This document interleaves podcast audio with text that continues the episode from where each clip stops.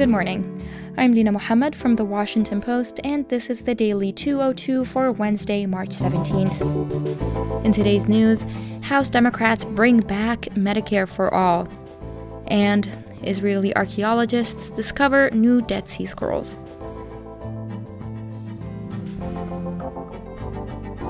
But first, the big idea. Russian President Vladimir Putin and other senior officials in Moscow sought to influence the 2020 election by spreading misleading information about Joe Biden through prominent individuals, some of whom were close to former President Donald Trump. The Post's Ellen Nakashima reports that while this new report does not identify those individuals by name, it appears to reference Trump's personal lawyer, Rudolph Giuliani, whose repeated meetings with a suspected Russian agent came under scrutiny by U.S. officials. The Office of the Director of National Intelligence said in its report that both Russia and Iran tried to influence the election.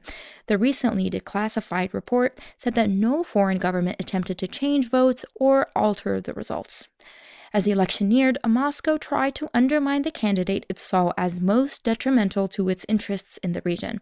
And when he was vice president, Biden played a leading role in the Obama administration's Ukraine policy and its support for the anti Putin opposition in Russia. The Kremlin has long favored Trump, who throughout his tenure expressed support for Putin and distrust of his own intelligence community, but it probably saw Trump's chances for re election diminishing toward November and took some steps to prepare for a Biden presidency, such as noting that Biden would be more open to arms control talks.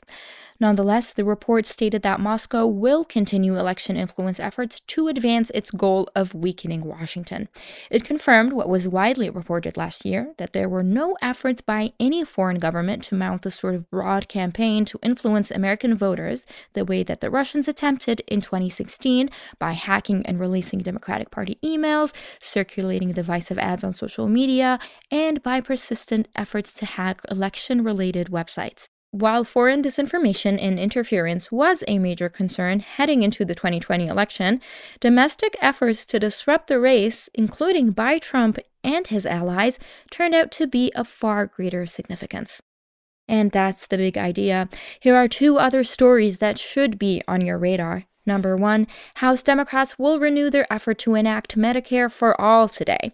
According to the Post's Dan Diamond, their pitch this time is that the year long pandemic was a wake up call to replace the nation's broken health insurance system.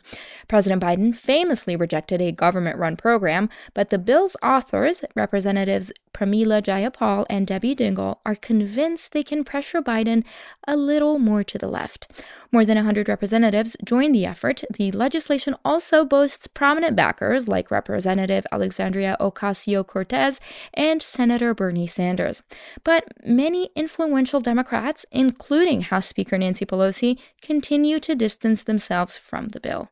Number two, Israeli archaeologists revealed dozens of recently discovered fragments of biblical texts known as the Dead Sea Scrolls, which build on a collection of ancient Jewish religious manuscripts that was first discovered more than 60 years ago.